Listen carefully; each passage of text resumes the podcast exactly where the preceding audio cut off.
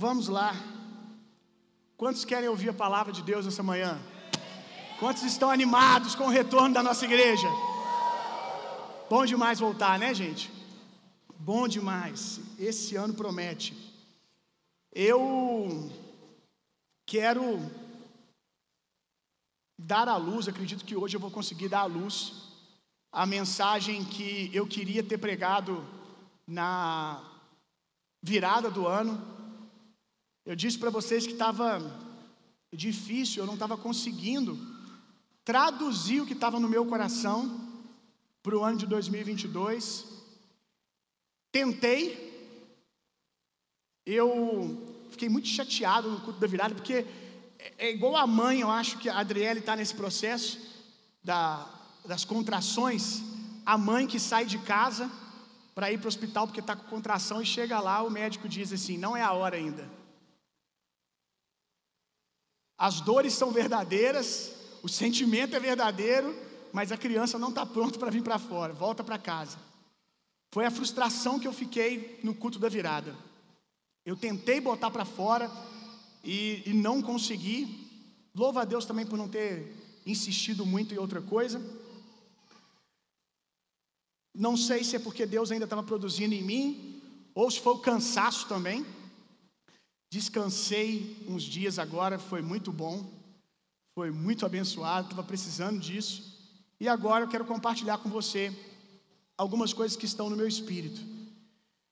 2022, a palavra, a primeira palavra que eu quero trazer para você, a primeira frase que veio ao meu coração ontem à noite. Quantos sabem o que significa 22 na, na gíria popular? Você pensou bio, você está em pecado. 22 é doido, uma pessoa louca, às vezes uma pessoa só intensa, né? Uma pessoa muito intensa, ela tende a destoar da massa, e a massa chama essa pessoa muitas vezes de louca, de doida. 2022 vai ser um ano aonde nós vamos ver o mundo natural mergulhar ainda mais numa insanidade. Porque o que a gente está vendo, agora falando do mundo natural, para nós também é loucura. O que as pessoas estão tentando fazer com que a gente engula como normal, como natural, é loucura. Eu não sei você, mas eu acho uma insanidade sem tamanho as, que, as pessoas quererem dizer para nós que é normal um homem que se identifica como mulher querer usar o banheiro do seu filho, o banheiro da sua filha. Eu não sei se você está dormindo ou você está entendendo a insanidade que está acontecendo no mundo lá fora. Até cristãos que há dois anos atrás ainda flertavam, tinha uma inclinação à esquerda, provavelmente pelas pautas sociais que eles se apropriam, mas que não é uma pauta da esquerda. Primeiro, essa pauta é da igreja, cuidar do órfão da viúva, a gente diz primeiro, amém? A gente falou sobre isso primeiro. Ainda que a igreja pode ter dormido em algum momento e outros terem se apropriado, então nós temos a nossa responsabilidade nisso. Até aqueles que há dois anos atrás flertavam com a esquerda, com os movimentos de esquerda, ainda que hoje flertem um pouco ainda, se vê em situação que diz assim: isso não dá para apoiar. Eu estou vendo isso constantemente. Isso não tem como. Passou de todos os limites. E é o que nós estamos vendo e o que vai se intensificar ainda mais esse ano. É uma insanidade absurda.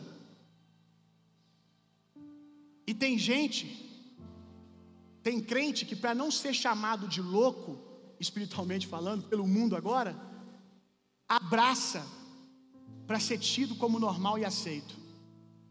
Então 2022 é um ano para a gente ser doido, meu irmão. Se o mundo está endoidando, a igreja tem que endoidar mais ainda. Vou dizer de novo: se o mundo está uma loucura, é a palavra da cruz, que é loucura para esse mundo, que é a resposta. 2022 é um ano, estou até arrepiando.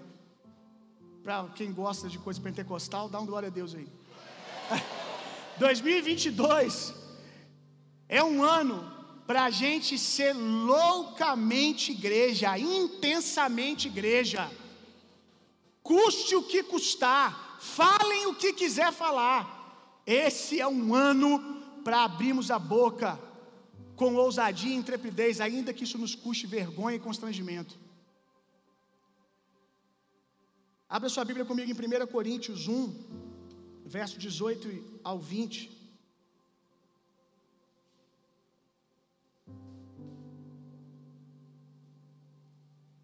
Se em algum momento você ficar chateado comigo, continue com a palavra de Deus, continue com a mensagem, não perca. Não perca o que Deus quer falar com você. Espere o final. Pois a mensagem da cruz é loucura para os, para os que estão sendo destruídos. Porém, para nós que estamos sendo salvos, é o poder de Deus. Porquanto está escrito: em nome de Jesus nós veremos isso aqui acontecer no final desse ano. Destruirei a sabedoria dos sábios e rejeitarei a inteligência dos homens cultos. Olha isso aqui, irmão. De uma forma global, falando da igreja num todo, eu espero que isso aconteça até o final desse ano. Mas eu espero que isso aqui aconteça na sua vida agora. Se a sua mente tem caminhado entre dois pensamentos. Ora, você está com o reino de Deus, com a palavra de Deus, e ora, você está com as filosofias, as ideologias desse mundo, para se sentir aceito, porque acha que isso é amar pessoas, quando na verdade isso é concordar que elas podem continuar no pecado, continuar na perversidão e irem para o inferno com o seu consentimento. Se hoje você ainda caminha entre dois pensamentos, eu oro para que esse verso caia como revelação no seu coração. Olha isso aqui. Destruirei a sabedoria dos sábios. Olha isso aqui. E rejeitarei a inteligência dos homens cultos. Até quando? Porque alguém se diz intelectual, porque alguém tem dois, três diplomas na parede, você vai aceitar o que essas pessoas dizem ainda que isso ofenda os valores da palavra de Deus, a sabedoria antiga, a sabedoria que nos trouxe, que montou a civilização até aqui. Continuando. Onde está o sábio? Onde está o homem culto? Onde está o questionador dessa era? Acaso não tornou Deus completamente insensata, loucura a sabedoria deste mundo. Olha isso aqui. A resposta de Deus para a loucura desse mundo é uma igreja que não tem problema em ser chamada de louca, por causa dos valores que crê, por causa dos valores que carrega. A resposta para a insanidade desse mundo é a loucura da igreja. Ainda que para nós isso não seja loucura, isso é o normal para nós.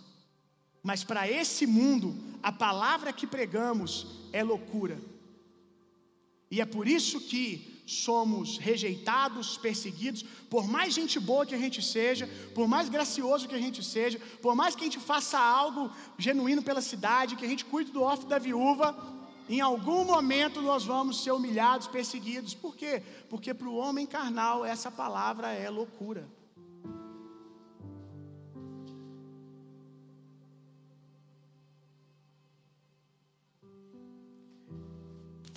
Uma das coisas que Deus tem mais falado comigo, eu falei na virada,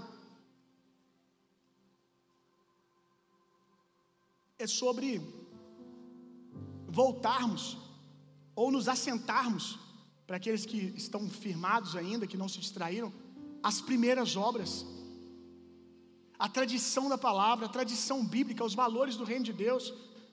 Nós precisamos esse ano, meu irmão, fazer a loucura de sermos crentes, voltar a ter prazer em remar contra a maré. Isso é ser cristão, foi assim que os nossos pais chegaram até nós com essa mensagem, meu irmão. Nós precisamos voltar a ter prazer na rejeição pela causa de Cristo, na exposição, porque falamos o que a palavra de Deus diz. Claro que nós vamos falar a palavra de Deus como Jesus fala, porque tem muita gente que fala o que Jesus disse sem o jeito que Jesus disse. Levando para o pessoal, odiando pessoas, não ideias, rejeitando pessoas ao invés de ideias. Jesus dizia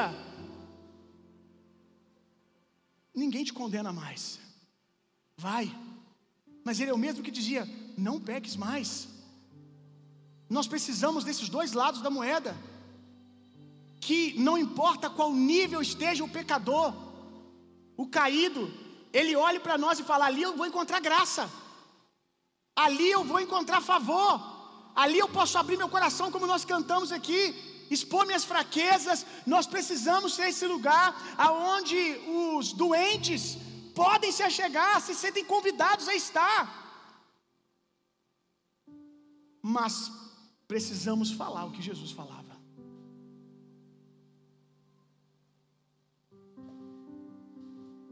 O maior ato de resistência nesses dias não é gritarmos, se for preciso, a gente grita. Mas eu não acredito que o poder da igreja está nisso. O maior ato de resistência nossa, no cenário que nós estamos vendo no mundo, é simplesmente decidirmos ser crentes. Não tem ato de resistência maior a todo o movimento do diabo, as ideias do diabo nesses dias, que você acreditar e investir na sua família. É um ato de guerra tão grande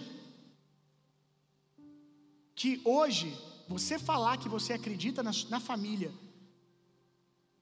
que você acredita na criação de filhos, em um lar saudável, que você acredita nessas coisas, você vai ser taxado como doido pelo mundo.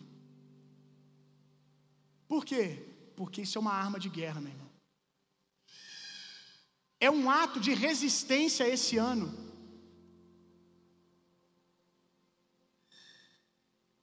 Segurarmos a nossa Bíblia, meu irmão. Andarmos com a nossa Bíblia. E o que eu estou dizendo é sobre o que Deus quer trabalhar esse ano, não para terminar no final do ano que vem, na virada do ano. Eu estou falando de coisas que Deus quer fazer porque precisamos. A igreja precisa dessas coisas se ela quer sobreviver os próximos anos. Aliás, não quer sobreviver, nós queremos viver abundantemente como uma igreja triunfante e poderosa. Você precisa entender que carregar esse livro debaixo do seu braço, que sentar na mesa de manhã e falar para os seus filhos sobre essa palavra, à noite orar com seus filhos, é um ato de resistência poderoso ao avanço do que o diabo está fazendo. Já tem um tempo que eu tenho tentado e é tentado porque é incrível como isso ficou desafiador. Carregar minha Bíblia constantemente na minha bolsa. Porque como tem no celular, tem no iPad, né? Não que a Bíblia não esteja ali, não que eu não leia. Mas custou muito caro para os pais da igreja para que esse livro tivesse nas nossas mãos. Esse livro foi escrito em cadeias, em prisões, em exílios, em desertos. Tem o sangue de homens aqui. Foi escrito com sangue esse livro. E por mais que você leia ele no celular e ele seja extremamente poderoso quando você acolhe aquilo como revelação para o seu coração, igualmente quando lendo em folha, ninguém está vendo que você está carregando a sua Bíblia. é só um celular. Quando você está lendo a sua Bíblia, no intervalo do colégio, no celular, pode ser apenas alguém jogando joguinho, para quem, quem está vendo. Pode ser apenas alguém lendo uma matéria no jornal. Mas quando você está lendo a sua Bíblia, todos sabem, ali tem um crente. Ali tem um crente. Eu me lembro que quando eu me converti, veio agora no meu coração esse episódio. Quando eu me converti, eu passava o intervalo do terceiro ano, finalzinho do terceiro ano, os últimos seis meses do ano. Eu passei no intervalo fazendo questão de ler a minha Bíblia. Era intencional mesmo, não que eu só tinha aquele horário para ler, mas eu vou ler aqui agora porque eu quero que as pessoas saibam que eu virei crente mesmo. E eu passava o intervalo lendo a Bíblia, antes da aula começar eu estava lendo a Bíblia, no final da aula eu estava lendo a Bíblia. É isso que eu tenho dito sobre primeiras obras, meu irmão. Hoje, quando você ouve isso, talvez você pense, que bonitinho, é só. Mas bonitinho não é, ofen não é, não é ofensivo, não é poderoso. Isso é diminuir isso, meu irmão. É porque as primeiras obras a gente acha só fofinha, a gente não faz ideia como essas primeiras obras fofinhas e bonitinhas, na verdade, são aquilo que de fato é poderoso e que lá em Apocalipse o Senhor quer que a igreja de Efésios volte. Aquelas coisas que a gente fazia e nem fazia ideia do quanto aquilo era poderoso, na hora não tinha sentido nenhum. O que, que eu estou lendo a Bíblia aqui, gente, no intervalo? Qual, qual é o poder disso? Mas os frutos vinham. Como veio? Eu ficava lendo a Bíblia e uma moça, uma colega de classe, começou a ficar curiosa com aquilo, porque ela era desviada. E ela um dia chegou para mim e falou assim: que, que você lê a Bíblia todos os dias no intervalo? E eu comecei a falar para ela o porquê. E eu me lembro como se fosse hoje, no meio do intervalo, aquela jovem chorando compulsivamente no meio de todo mundo. Eu sentado no banco do Machado Sobrinho, ela do lado, eu com a Bíblia aberta e ela chorando compulsivamente, dizendo que queria voltar para Jesus e sentir aquilo que eu estava sentindo. E ela permaneceu firme no Senhor, congregou na mesma igreja que eu durante anos. Porque eu decidi empunhar esse ato de resistência.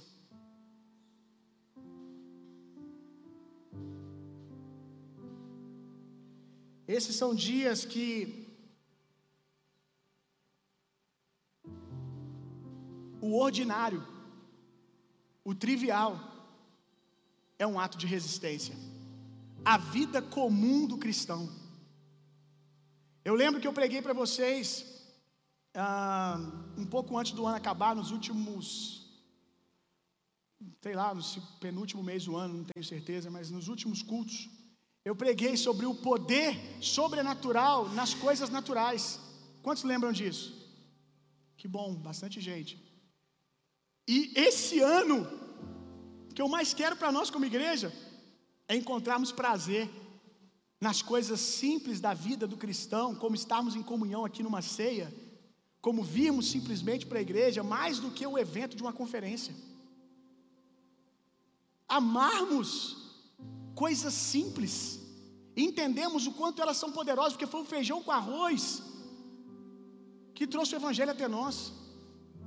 Não foram conferências, grandes eventos e conferências. A igreja primitiva, a igreja dos primeiros dias não tinha esse hábito. Não dava para fazer esse tipo de coisa. Por isso provavelmente não tinha. No máximo os grandes concílios, que era para tomar decisões, mas não tinha conferências. Era o partir do pão de casa em casa. Era orar junto. As minhas metas para esse ano todas estão em torno disso. Em vida normal. Uma das metas que eu coloquei. Quero todos os dias desse ano conseguir me assentar à mesa com a minha família.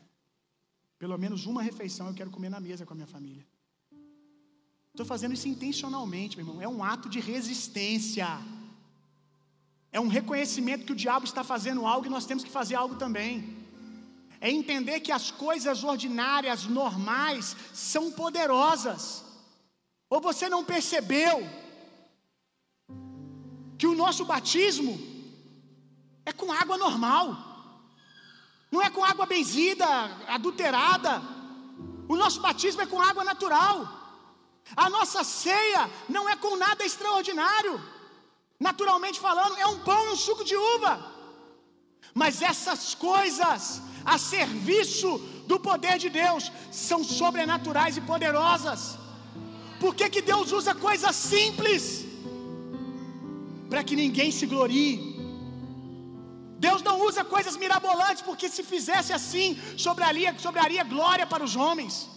Deus usa coisas simples, porque isso é um escândalo para o sábio, é um escândalo para o intelectual. Não tem nada demais, é uma água, e as pessoas mergulham lá e, e saem, e saem transformadas para sempre. E eles não conseguem explicar isso. Mas são coisas simples. Jesus, desde o início, estava tentando nos ensinar que a vida simples para um cristão é poderosa, que existe poder nos sentar à mesa com o seu filho, ler a palavra, orar para o seu, o seu filho à noite. Ontem, estava falando para o Caio, ontem à noite, eu estava com o meu filho sentado na cama, orando pela vida do Nicolas. Falei, vamos orar pelo seu amiguinho. Você ama o Nicolas? Ele, eu amo. Você está animado para conhecer o Nicolas? Para quem não sabe, Nicolas é o filho do Caio que está para chegar a qualquer momento. E eu falei, vamos orar pelo seu amiguinho. E na oração eu intencionalmente estava falando: você e o Nicolas vão crescer juntos na igreja. Vocês vão fazer coisas extraordinárias juntos. Percebe quando você ouve isso, quanto isso é poderoso, irmão? Mas o que, que nós temos feito? Negligenciado. Porque quando você está fazendo, o diabo faz. Quando eu faço, você acha bonito. Quando eu faço, você acha poderoso. Mas quando é você fazendo, você não acha. Porque quando eu estou falando, eu já venci a resistência do diabo e fiz. Mas quando você vai fazer, existe a resistência do diabo, dizendo para você: perca de tempo, coisa boba, sempre levantando uma distração. Crônicas, 2 Crônicas, capítulo 9, verso 3 e 4. Olha isso aqui. A rainha de Sabá, acho que a maioria de vocês sabem, era uma rainha muito poderosa nos dias de Salomão, e ela ouviu falar da sabedoria de Salomão e quis ter com ele para fazer perguntas, para ver aquilo que ele estava construindo. A rainha de Sabá ficou muito impressionada ao contemplar a sabedoria de Salomão. Preste atenção nisso aqui. O palácio que havia construído, as iguarias que eram servidas em sua mesa, as acomodações dos seus oficiais, o serviço e os trajes suntuosos dos seus criados e copeiros e os holocaustos que ele oferecia na casa do Senhor. O que que impressionou a rainha de Sabá, a rainha de Sabá, a sabedoria de Salomão? Mas como ela foi expressa? Não foi nas, apenas nas respostas que ele deu. Porque se você traz respostas ao questionamento do mundo, mas quando ele olha para você, ele não vê isso aplicado, isso não é tido como sabedoria, no máximo como uma, um papagaio de imitação. Você viu, achou bonito e, e, e replicou. A sabedoria, ela é aplicável. A sabedoria ela é vista. E a rainha de Sabá, ela não fala de nada grande. Ela não fala que ficou impressionada com ouro, porque ouro ela tinha em casa. Não diz que ela ficou impressionada com as pedras preciosas, com a coroa, com o trono do rei, porque o trono dela também devia ser lindo. Ela ficou impressionada com coisas simples sendo feitas com zelo, com a roupa dos funcionários, com os talheres da mesa, com o tipo de comida que era servida. Esse ano, meu irmão, eu estou tentando, em nome de Jesus, vou conseguir, a diminuir o ritmo da minha correria, para que eu possa ter mais tempo para coisas simples.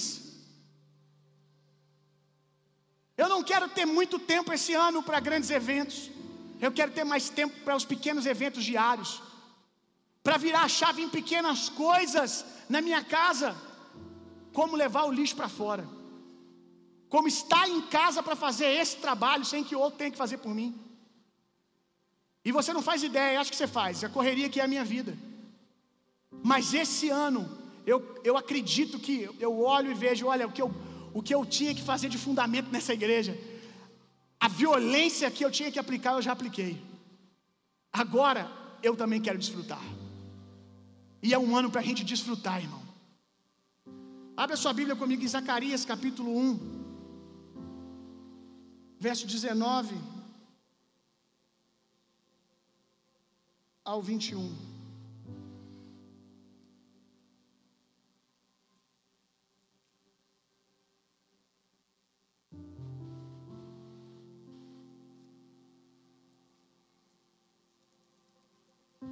Pode parecer que não, mas ele está aí na sua Bíblia, eu acabei de achar. Pode ir fundo. Se o seu cachorro ou seu filho não comeu a sua Bíblia, porque eu sempre tenho esse medo, irmão. Eu sempre tenho esse medo de não achar capítulos da minha Bíblia, porque o meu cachorro comia a minha Bíblia, que é o Rodolfo, graças a Deus ele não está mais conosco. Não, não morreu não, ele está ficando na minha mãe. Infelizmente, misericórdia, não. Está vivo ainda, irmão. Mas e o Tito tem mania de às vezes pegar e puxar. Agora melhorou porque a gente vem ajudando ele com isso. Mas vamos lá. É, se você achou, capítulo 1, verso 19 ao 21.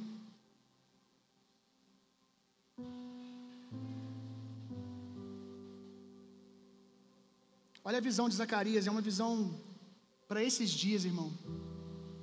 Essa parte da mensagem aqui quero dar crédito aonde eu ouvi esse texto.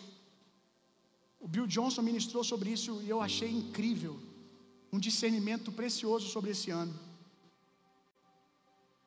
E disse ao anjo que falava comigo: Que são estes?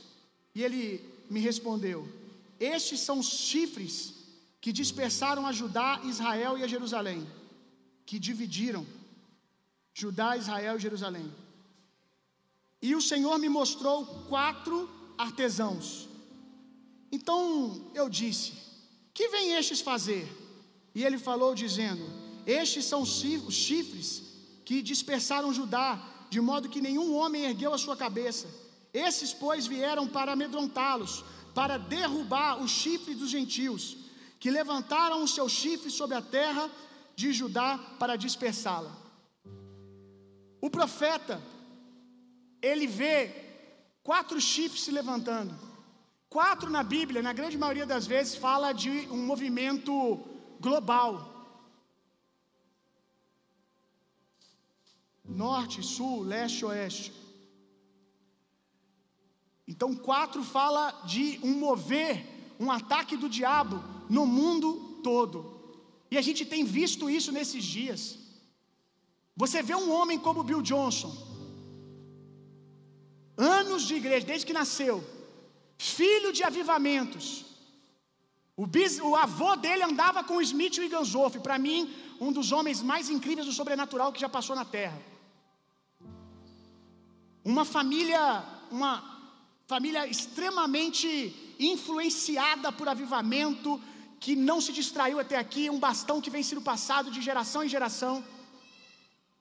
Um cara como esse, falar: Eu nunca vi, um, olha isso aqui, eu nunca vi um aparelhamento das trevas, das ideologias das trevas, como eu estou vendo nesses dias.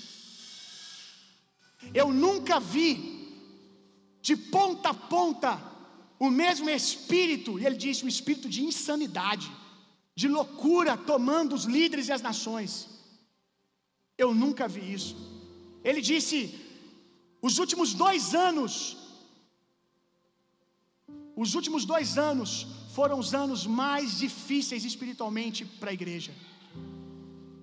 E eu concordo com isso. E glória a Deus, glorifico a Deus, porque nesses dois anos, mesmo sendo os anos que um dos dinossauros, patriarcas da igreja, reconhece que foram os dois anos mais difíceis, foram os dois anos que nós mais crescemos. Por quê?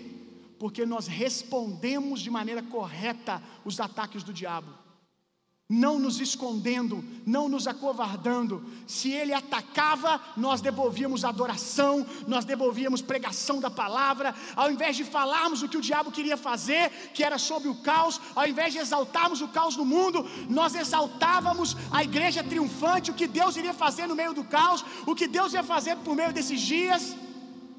Como isso foi poderoso, e é nessa direção que precisamos continuar indo quatro chifres, chifres na Bíblia fala de autoridade, poder, governo.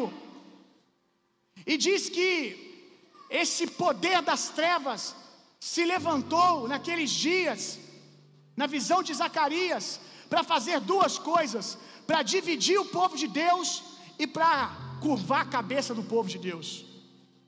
Duas coisas que nós temos visto que o diabo empregou toda a força possível nos últimos anos, nos últimos anos para tentar bater a igreja.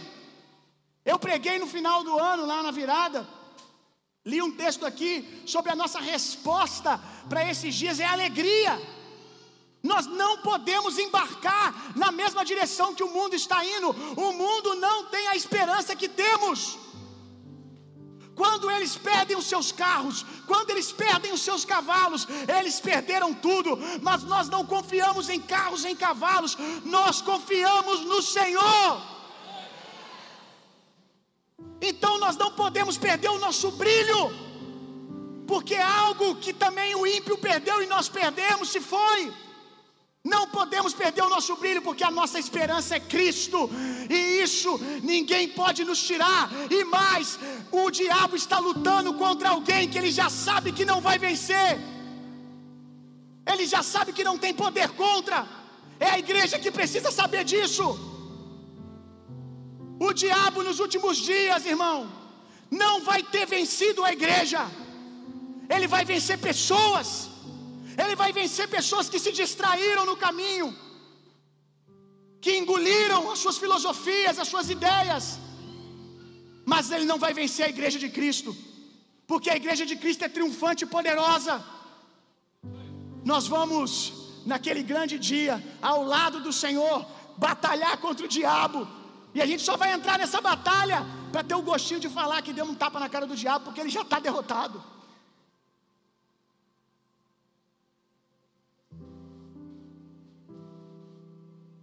Você precisa saber disso. Porque se você não souber quanto a igreja é poderosa, você vai ser tragado. Você vai se distrair. Se você não souber o quanto a igreja é poderosa, você vai aceitar as soluções que os intelectuais têm para as questões de caos nesse mundo. Para resolver a questão do aborto, aborta. Para resolver isso, faz isso. É sempre uma decisão, uma, uma direção simples e tola. E se você não entendeu o quanto a igreja é poderosa, inclusive as faculdades que muitos desses estudam, as grandes faculdades dos Estados Unidos, todas elas foram iniciadas por protestantes, por crentes. Se você não entender que a, a mensagem que nós carregamos é poderosa, você vai aceitar as respostas que o mundo tem para o caos do mundo. Mas aquele que causou o caos não pode resolver o caos, meu irmão. Só quem pode resolver o caos do mundo é a luz da palavra de Deus. E essa luz que você carrega aí, meu irmão.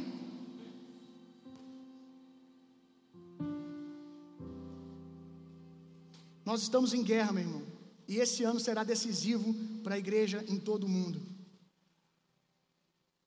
Os olhos, os olhos do mundo estão virados para o Brasil. Os olhos da igreja mundial já estavam virados. conversando com americanos, com pessoas de outras nações também, sempre, quando nós vemos os pregadores gringos falar, eles sempre dizem: há uma expectativa na igreja brasileira, que algo novo vai vir para o mundo através da igreja brasileira. Mas os olhos do mundo num todo se virarão para o Brasil durante esse ano. Você gostando ou não, o ano político do Brasil e eu não estou falando de um candidato ou outro, mas você tem que entender que esse ano é um ano, um ano político do Brasil, é um ano de extrema importância no mundo todo. O Brasil, meu irmão, é a última fronteira contra o movimento comunista. Bill, eu não gosto quando você fala dessas coisas, nem eu gosto de falar, meu irmão. Se soubesse o tanto de problema que isso me traz. E olha que eu ainda tento falar, às vezes consigo, às vezes não, da maneira mais graciosa e polida possível, para não te ferir, para que você receba a mensagem. Tento botar o meu pessoal de lado o máximo possível. Mas você precisa entender que esse ano, meu irmão, esse ano é um ano de batalha espiritual no Brasil. Você precisa orar pela igreja brasileira. Você precisa orar pela situação do nosso país, porque as nações já estão orando. Vou voltar no que eu estava dizendo, que eu não terminei. Bill, eu não gosto que você fale dessas coisas. Como eu disse, eu também não gosto de falar.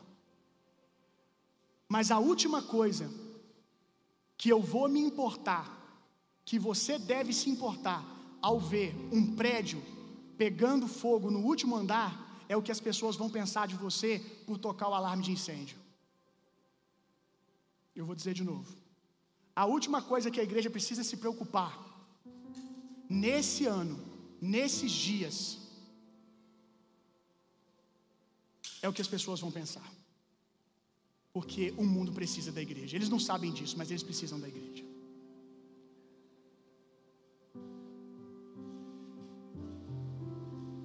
Abra sua Bíblia comigo em Hebreus, capítulo 10, a gente já está terminando. Você vai sobreviver essa mensagem. Eu espero que você continue me amando.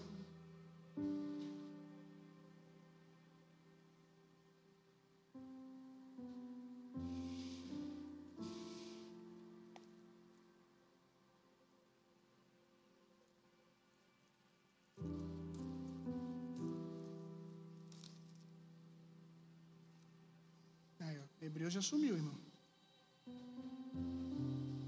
Achei.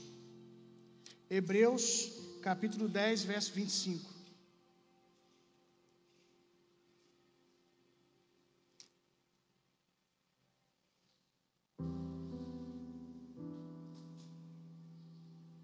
Não abandonando a nossa assembleia, o congregar, como é costume de alguns, antes exortando-nos uns aos outros, e tanto mais à medida que vedes que aquele dia se aproxima. Tem uns segredos importantes escondidos nesse verso aqui, meu irmão. Umas chaves, umas chaves poderosas para a igreja triunfar na batalha. Aqui diz: Não abandonei o congregar, como alguns estão fazendo. Principalmente quando vocês perceberem que é o fim das coisas. Quando vocês perceberem que o diabo está atacando, quando vocês perceberem que há um ataque do diabo, se juntem mais. Mas você sabe que é o contrário que a gente faz, né? No mundo animal é assim. É quase um instinto animalesco que nós temos. Quando o lobo vem, da gente se dispersar. Mas eu não sei se você gosta de Animal Planet, Discovery, essas coisas. Mas você já deve ter visto essa imagem de cardumes de peixes que se juntam para se tornarem grandes contra uma baleia, contra um tubarão. E a baleia dá meia volta e vai embora. Porque eles são pequenos sozinhos, mas em unidade são poderosos. Quando eles veem o ataque, ao invés de eles pensarem cada um em si, vou picar mula. Até um animal sabe que isso não é inteligente. A gente precisa entender isso, meu irmão. Se o diabo está atacando, como nós lemos em Zacarias, se o ataque do diabo é para dividir o povo de Deus, a nossa resposta é ficarmos mais juntos ainda.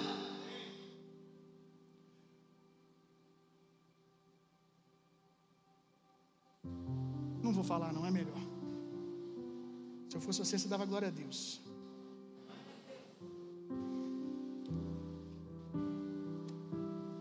Zacarias ele diz que se levantaram para responder esse ataque do diabo, que Deus levantou na visão artesões. Gente, que coisa aleatória. Quem levanta artesões? Quem bota o coral na frente da batalha? Quem bota os pintores na frente da batalha? O normal, o normal é você levantar soldados, você levantar homens treinados com arco e flecha. Mas olha o que Deus faz. Deus diz que contra esse espírito que vinha para dividir o povo de Deus e torná-los depressivos, colocá-los olhando para baixo, se esquecendo de quem são, perdendo a identidade, que é o que o diabo está fazendo, não só na igreja, mas no mundo todo. As pessoas já nem sabem mais quem elas são. A resposta para esse ataque é: ele levantou artesões. Entenda que artesão não é apenas o pintor, o ministro de louvor. Artesão é você que precisa se tornar um sábio artesão, manusear bem coisas simples, tirar água da rocha, pegar situações simples para trazer ensinamentos extraordinários para o seu filho. Artesão é você que é criativo na educação do seu filho, para não perder esse, seu filho para esse mundo, que está cada vez mais investindo nas nossas crianças, para tragar a próxima geração, para tragar os nossos filhos. De novo, irmão, você não está vendo? De novo o diabo está atacando os primogênitos. Toda vez que Deus vai trazer um movimento de avivamento e libertação, o diabo tenta matar os pequeninos, como foi com Moisés, quando foi quando ele percebeu que Jesus estava vindo, que Jesus tinha chegado, e você vai concordar com isso, porque você acha que é melhor resolver desse jeito. Ei, irmão, acorda, pelo amor de Deus. Nós precisamos de pais que sejam habilidosos na educação dos seus filhos. Irmão, se você não for criativo, me escuta. Se você não for intencional, criativo, zeloso, dando tempo para a educação dos seus filhos, você vai perder os seus filhos. Eu não estou falando isso como um peso de maldição, mas é a verdade dessa equação. Desperta, para de deixar o mundo lá fora, a televisão, o colégio, os amigos do condomínio, o quem quer que seja educar os seus filhos. Acorda. Bill, eu não me sinto capaz. O Espírito do Senhor ungiu Bezalel, meu irmão. O Espírito do Senhor ungiu Bezalel, um homem que antes não era um artesão e se tornou um exímio artesão por causa do poder de Deus. Se o poder de Deus não puder nos tornar criativos, artesões na educação dos nossos filhos, esse poder então não pode fazer nada. E essa não é a verdade. Artesão, no caso artesã, é a mulher, mãe solteira, que precisa educar os seus filhos nos valores do reino de Deus, ensinar sobre paternidade, ensinar do valor da família, mesmo que o menino tenha um pai que foi um babaca. Precisa ser um artesão ou não precisa, meu irmão? Vocês estão entendendo o que eu estou dizendo? Precisa ser um artesão ou não precisa? Você ter sofrido na pele, na pele, um dano do seu esposo, ex-esposo que te largou, deixou com os filhos, está nem aí para os filhos, e porque você está com a mente rendida à palavra de Deus, você ensina sobre família, você ensina sobre paternidade, você tenta se vestir de pai. Na unção para que o seu filho não perca isso. Deus abençoe você, mãe.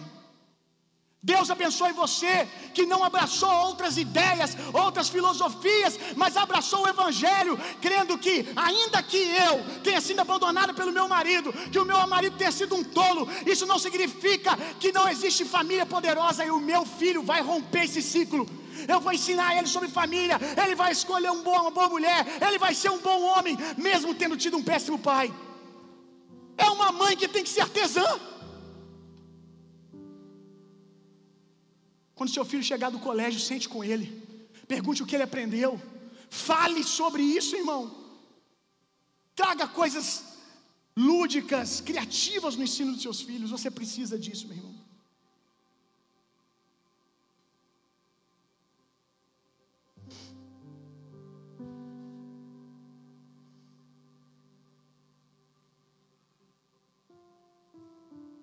Um artesão para empreender no meio do caos, com tão pouco, Falta isso, falta aquilo, mas você é um artesão. Você consegue tirar uma cadeira, um trono de um pedaço de pau de madeira que ninguém dá importância. Te deram tão pouco, viu? Eu não tenho valores de paternidade, de hombridade, nenhum dado pelo meu pai. Nem conheço meu pai. Ou talvez conhece, mas não foi um pai presente. Ou intencional. Você precisa do Espírito Santo para ser um artesão. De tão pouco que você recebeu, você vai tirar muito, você vai tirar verdadeiras obras de arte. E é o que eu tenho visto, irmão. Você está ouvindo o que eu estou dizendo? Isso é muito poderoso. Eu tenho visto isso a minha vida inteira. Uma das coisas que mais me empolga em ser pastor é o privilégio de participar da vida das pessoas, de ver aquele que roubava não rouba mais, aquele que mentia não mente mais, aquele que adulterava não adultera mais ver mudança de natureza, ver famílias que chegaram na igreja com tão pouco, quase que um fiozinho segurando o casamento, às vezes até tinha arrebentado, só tinha um lado do fio, porque o resto foi embora. E o poder de Deus vir, tornar aquele homem que antes era um péssimo marido, um machista doente, aquela mulher uma feminista doente. Os dois cheios do poder de Deus construírem uma família linda, equilibrada e saudável.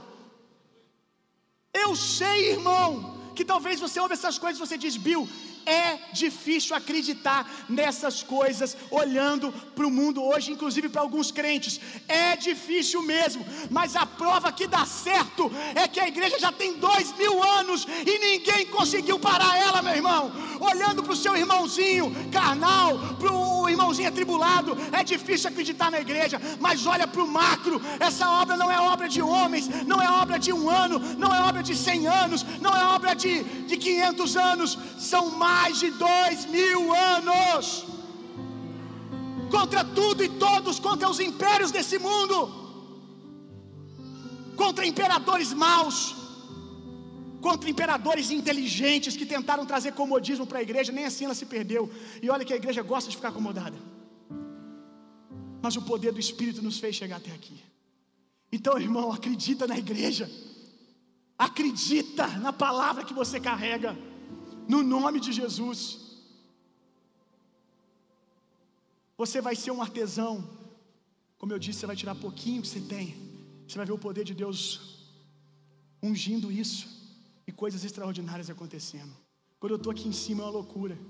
Na hora do louvor, quando eu olho pessoas que estavam com a vida destruída, erguidas, com as mãos erguidas, adorando intensamente ao Senhor, eu falei, cara, esse cara era para estar tá morto. Gente aqui que ouviu uma mensagem nossa no Instagram, com remédio na mão para poder tomar.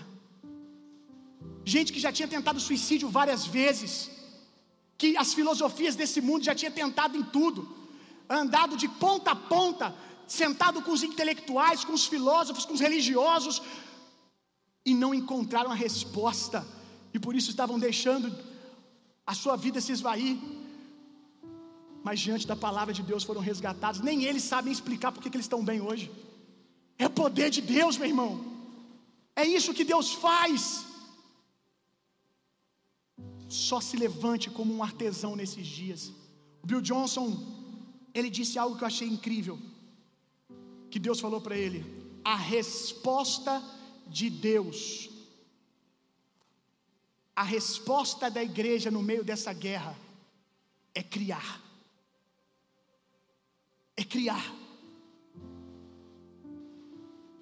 Porque isso significa não se acovardar.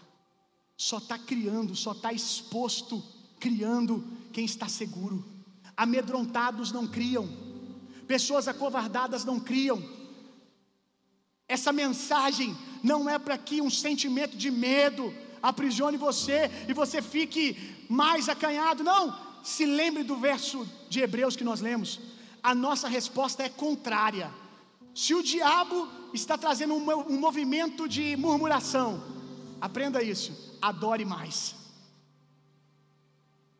Aqui a gente faz isso. Vá na direção contrária o que o diabo e a sua carne quer. Se o movimento é de separação do povo de Deus, escolha ficar com o povo de Deus. Esse ano, como todo o ano político, é um ano difícil para alguns, porque há divergências de pensamentos. Fica, a, fica aqui mesmo, divergindo o pensamento.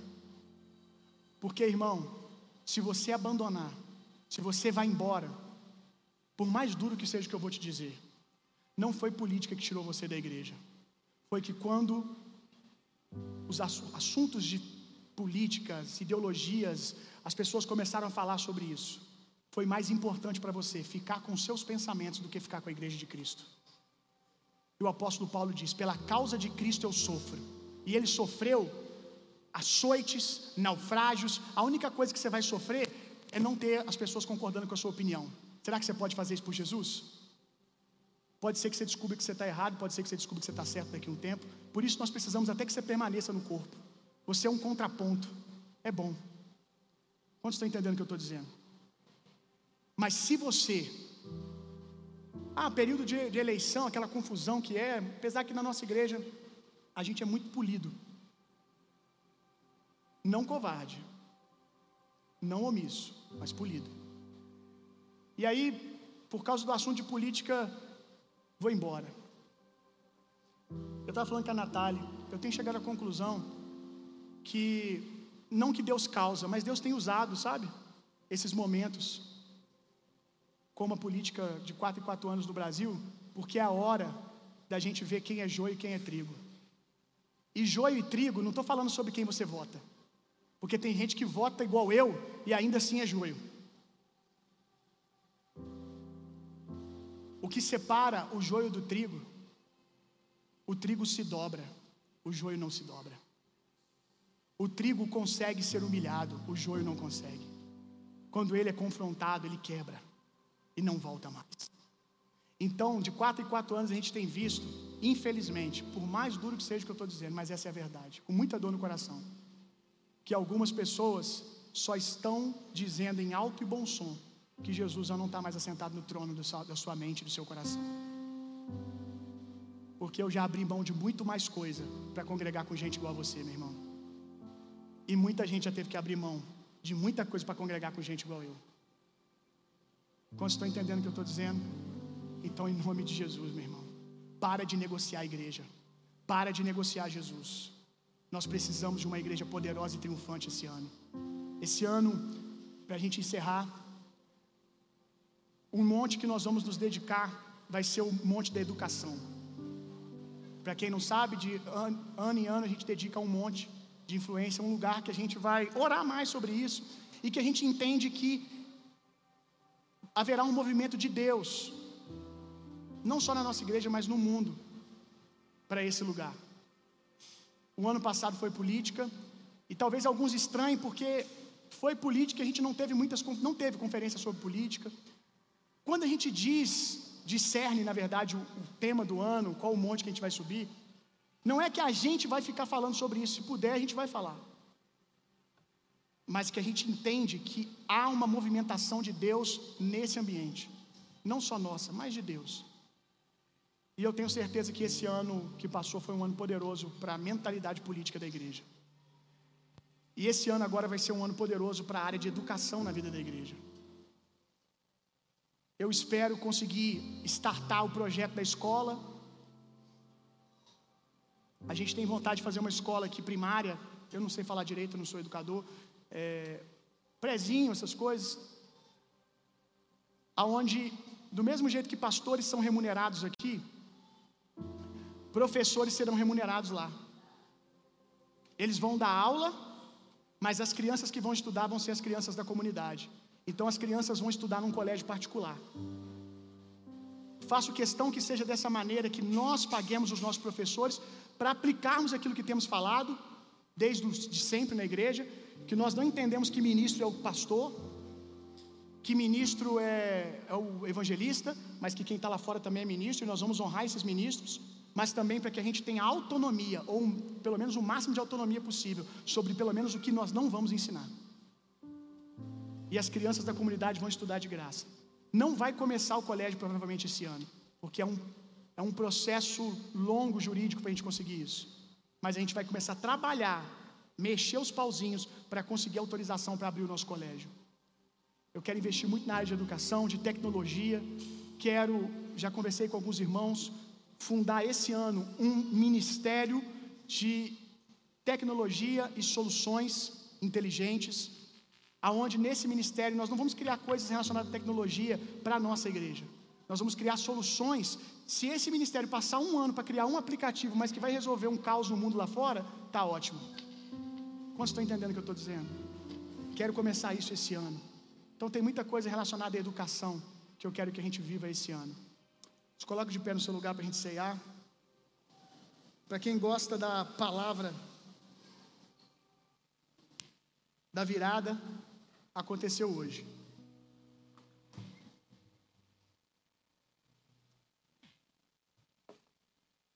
Esses demônios querem dividir a igreja, irmão.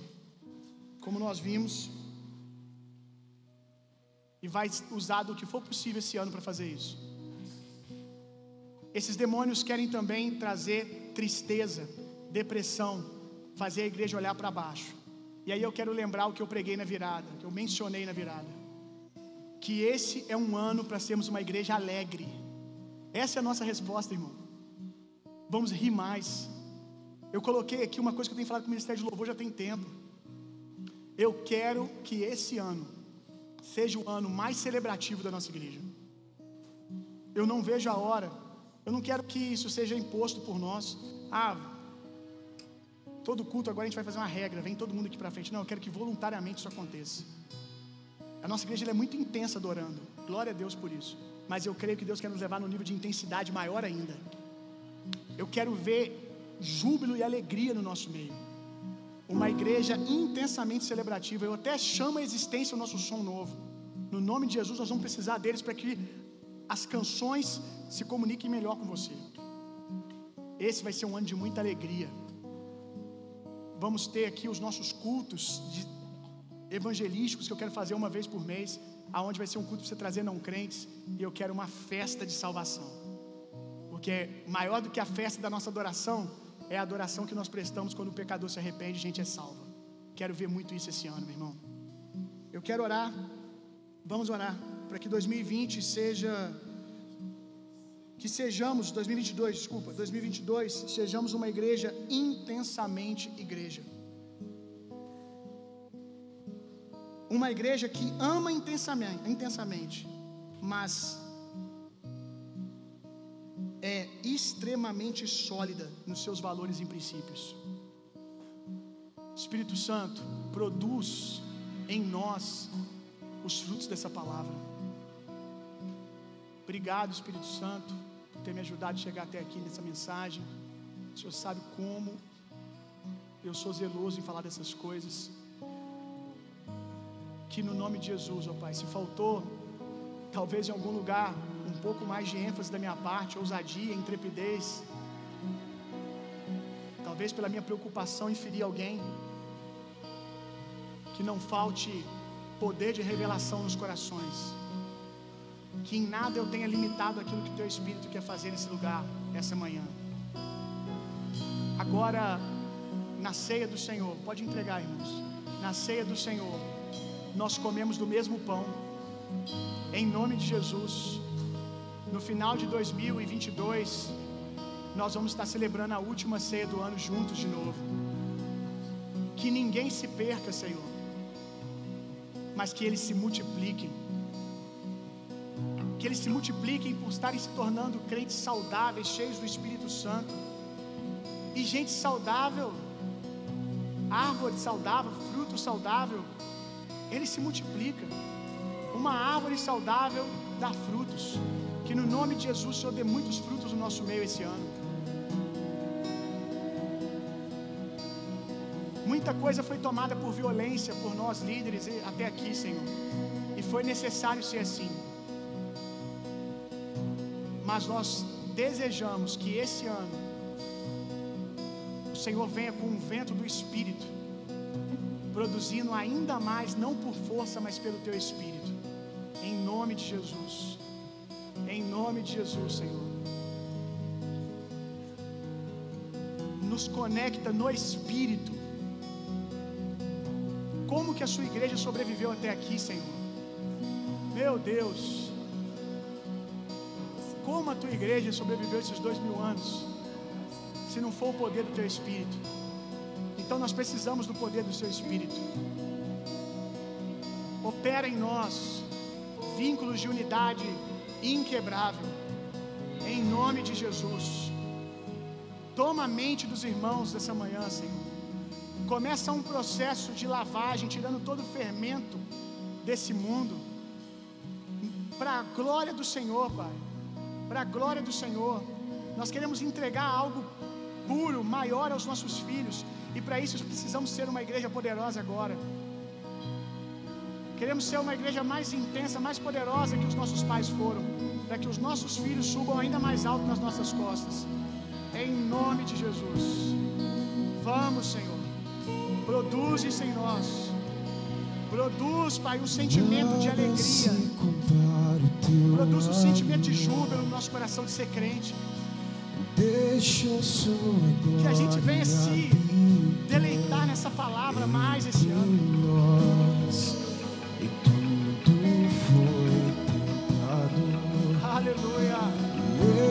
Sobre si as nossas dores. Foi moído por nossos pecados,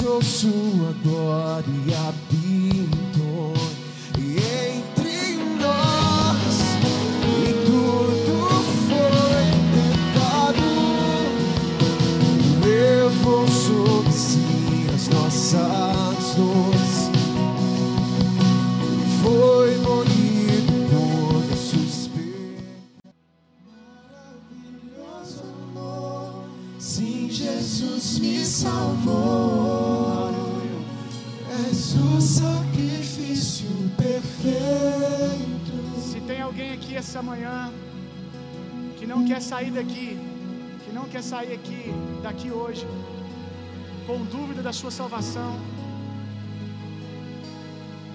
se você quer entregar sua vida para Jesus, viu? Eu não tenho certeza se hoje fosse meu último dia, se eu estaria com o Senhor. O Espírito Santo quer colocar essa convicção no seu coração. E Ele vai fazer isso quando você confessar Jesus como seu Senhor e Salvador. É o que a Bíblia diz. Se você, essa manhã, ouviu o Evangelho e você quer entregar sua vida para Jesus ou voltar para Jesus, porque se distraiu, se perdeu da comunidade da fé, Ergue a sua mão, ergue a sua mão aonde você estiver.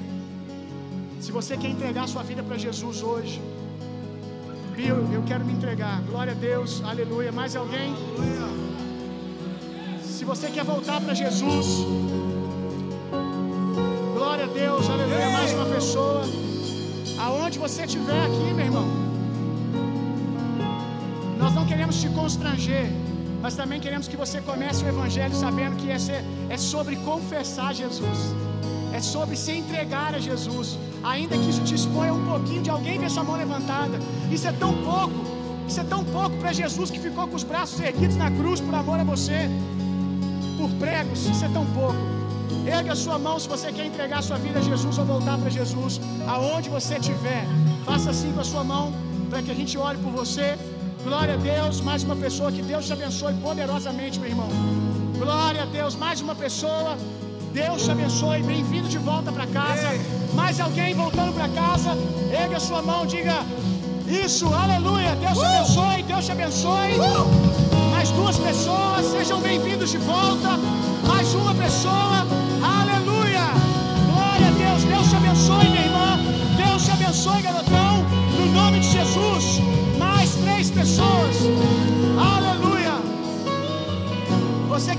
a sua mão, coloque a mão no seu coração, aí no seu lugar. Você que está entregando a sua vida para Jesus ou voltando para Jesus. Coloque a mão no seu coração. Repita uma oração comigo e com toda a igreja. A igreja pode repetir junto com eles. Vamos fazer desse jeito porque é coisa de crente. Irmão. Repetir todo mundo junto, amém? Deus tem falado muito comigo sobre se apegar às tradições. Irmão. A Bíblia diz: não remova os marcos antigos colocados pelos vossos pais. Voltar às tradições bíblicas, as mais simples. Como de vez em quando lê uma música do Inário. Quem conhece sabe que eu gosto. Diga comigo assim: Senhor Jesus, hoje eu ouvi o Evangelho e hoje eu decidi abrir mão dos meus pecados. Hoje eu me arrependo de todos os meus pecados. Eu entendi que Jesus é o meu Salvador. Eu entendi que Jesus morreu, ressuscitou, para que eu nunca mais ficasse longe de Deus. Escreve o meu nome no livro da vida, no nome de Jesus. Amém. Você que orou hoje pela primeira vez, bem-vindo à família de Deus. Que Deus te abençoe. Sua vida nunca mais vai ser a mesma. Nada será do mesmo jeito. Nada será do mesmo jeito. a recompensa Na noite em que ele foi traído,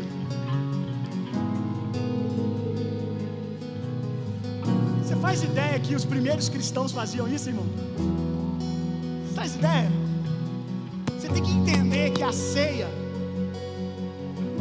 não é uma mesa de um metro por um metro. A ceia é uma mesa de tantos metros que trena alguma desse mundo, que régua alguma desse mundo seria capaz de medir. Porque essa mesa, ela assenta cristãos já fazem dois mil anos. Saiba que a ceia é um momento de unidade não só sobre nós aqui. Quando a gente ceia, nós estamos comendo do mesmo pão que a igreja lá na China, na China comunista, sendo perseguida, sendo calada, estão crescendo nos porões, se multiplicando. A igreja na Coreia do Norte, eu estou sendo intencional. A igreja da Coreia do Norte, massacrada pelo comunismo, crescendo absurdamente, porque ninguém pode parar a igreja de Jesus. A igreja que ainda cresce lá nos Estados Unidos, mesmo com toda a frieza espiritual.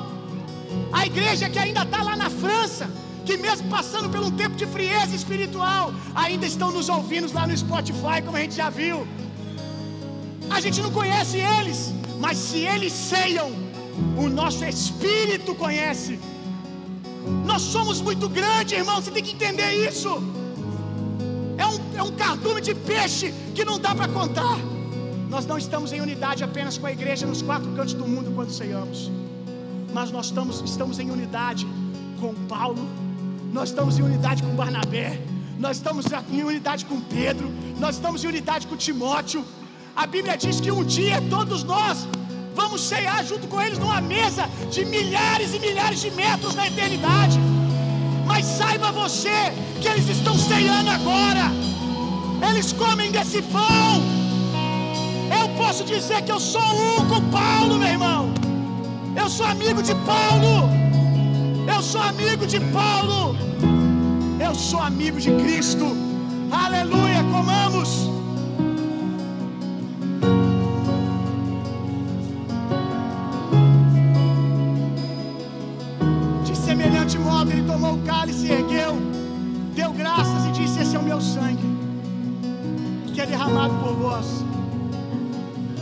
Esse é o sangue de uma nova aliança. Nós só temos uma aliança inquebrável. Só tem uma coisa que nós nunca vamos da nossa mente abandonar: as ideias da Sua palavra, Jesus. A Tua palavra. Todo o resto pode mudar. Tem coisas que eu pensava há cinco anos atrás que eu já não penso mais a mesma coisa. Porque o Senhor é o Senhor da minha mente. Se a Sua palavra me convencer, eu estou rendido. Nós só temos aliança com o Senhor e com mais ninguém. Com mais ninguém.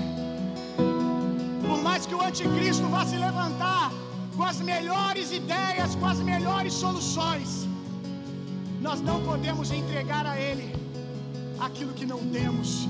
Nós já entregamos tudo ao Senhor. Nós já estamos marcados pelo Teu sangue.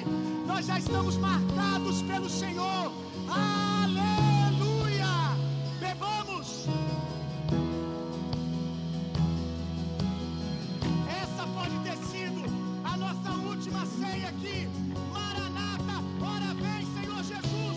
Novos céus e nova terra. Que o amor de Deus, que a graça de Jesus Cristo, consolo, poder e a personalidade do Espírito Santo sejam em vocês e através de vocês, hoje e sempre.